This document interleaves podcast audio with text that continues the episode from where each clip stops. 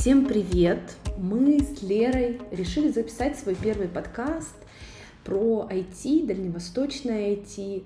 Кажется, что не хватает об этом разговоров, и в нашем информационном поле очень мало людей, которые бы рассказывали свое мнение, свой опыт именно про Дальний Восток и про IT на Дальнем Востоке. А здесь у нас довольно интересная ситуация. В первом подкасте мы с Лерой договорились, что будем разговаривать с друг другом и обсуждать темы, которые близки нам.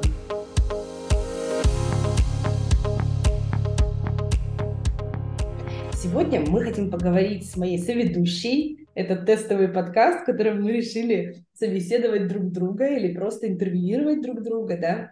Это Лера Федоренко. Она работала в айтишке довольно долго, а после этого сделала свой бизнес, и вот мы будем с ней разговаривать об этих всех вещах. Лера, привет!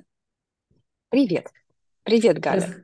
Расскажи, пожалуйста, немножко о себе, чем ты занимаешься, расскажи про свой опыт в IT, как ты потом перешла в бизнес, это довольно интересная история. А, меня зовут Валерия. Я занимаюсь а, как B2C продажами, получается, а, для конечного потребителя. А, и, или B2B, как это правильно?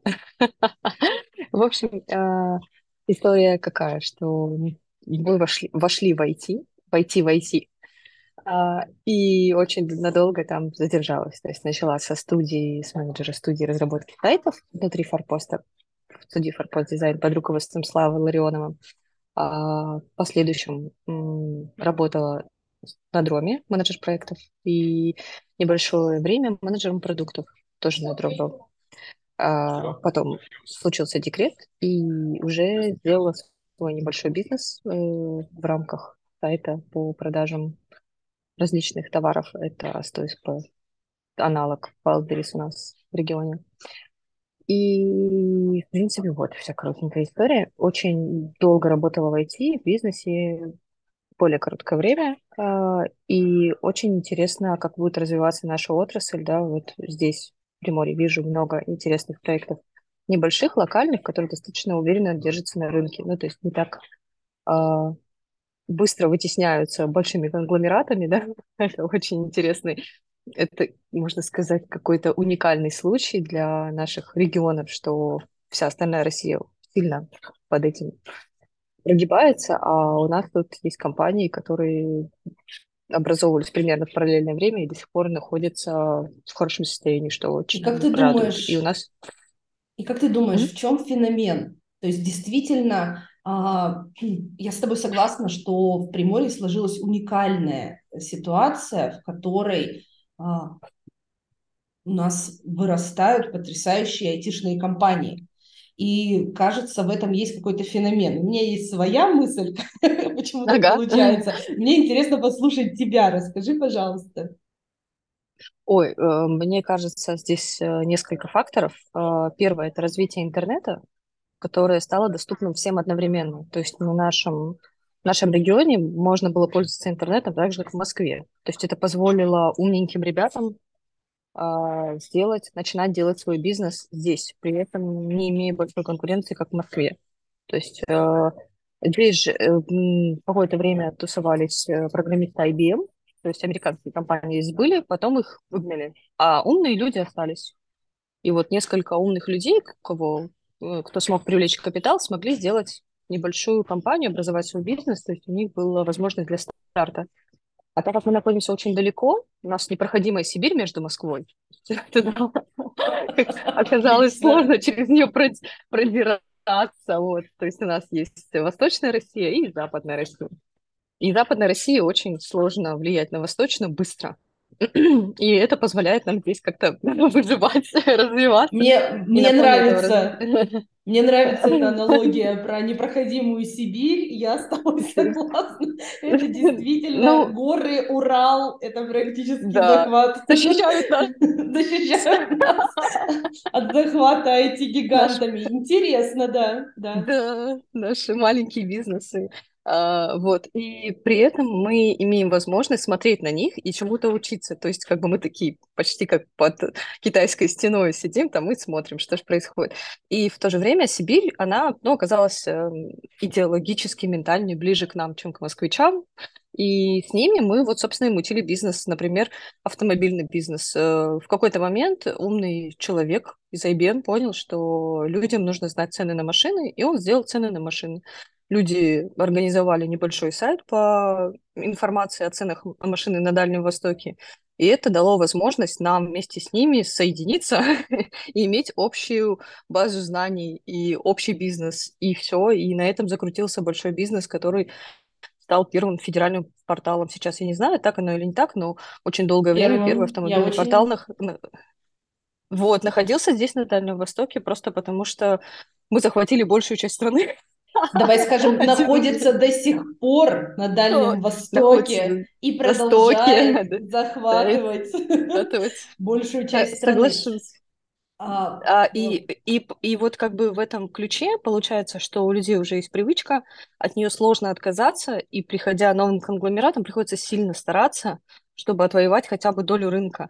И даже сейчас, в 21 веке, да, когда, казалось бы, не, нет сложности построить распределительные центры, новые офисы и прочее, прочее, это оказалось не такой простой задачей. То есть Wildberries еще не захватил весь Дальний Восток. То есть э, есть местные сайты, ну вот как говорила там 100 да, которые еще держат свою аудиторию. То есть понятно, что они какую-то часть рынка забирают, но у них не получилось прийти, как этот, пришел, увидел, победил. Легко Пока зайти, что не да. получилось.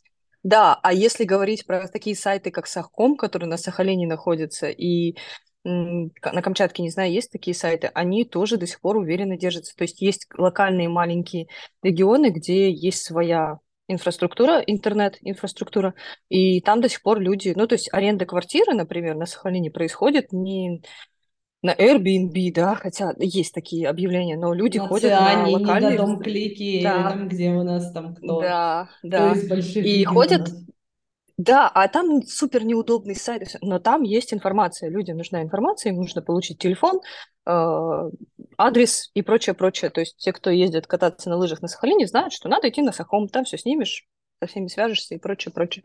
То есть это вот наша удаленность и умение, ну, э, и умные люди, которые смогли что-то сделать. Мне кажется, в этом основная причина. Ну и привычки. Люди привыкают к определенным вещам, и им сложно отказываться.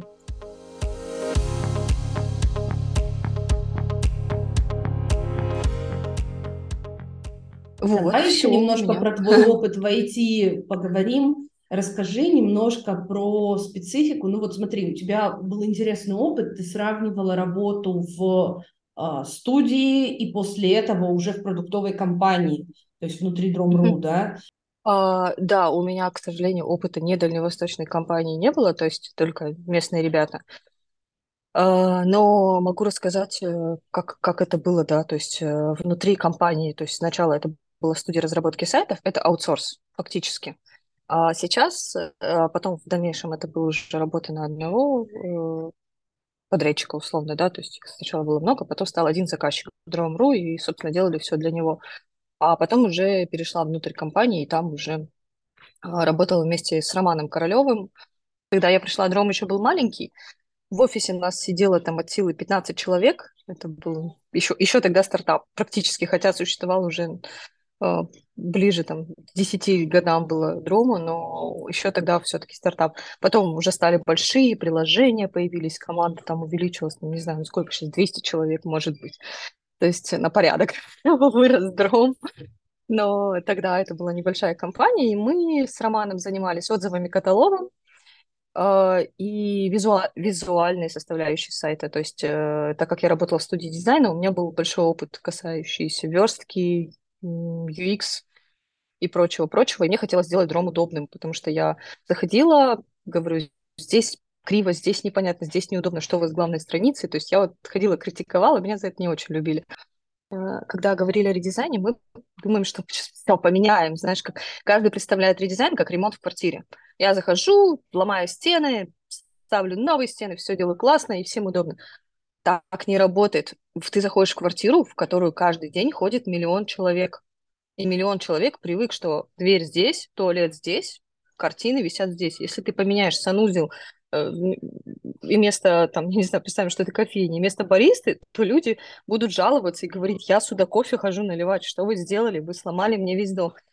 И когда как раз я пришла со своими идеями редизайна на дрон, случился кинопоиск. Все, наверное, помнят этот э, я рисковый шаг так Яндекса. Так как я как раз тогда была с командой кино, да, то я прям помню четко редизайн кинопоиска. Вот, Мы они... следили за происходящим.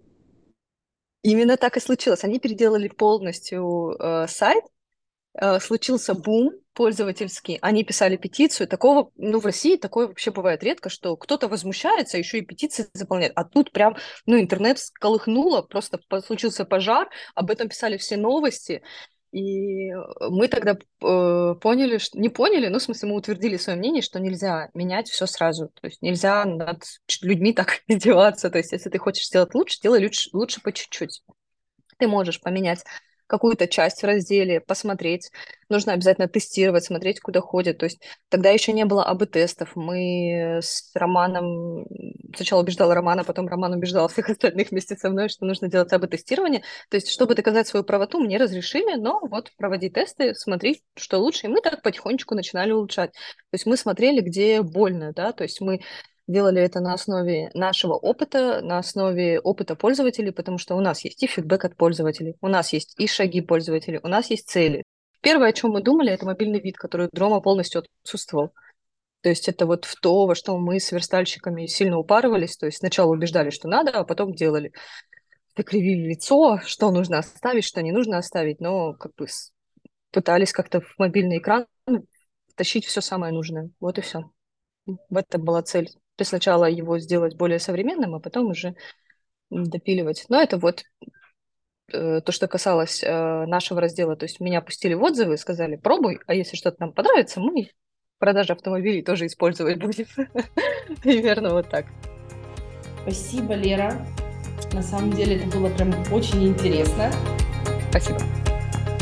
Все, пока. Пока.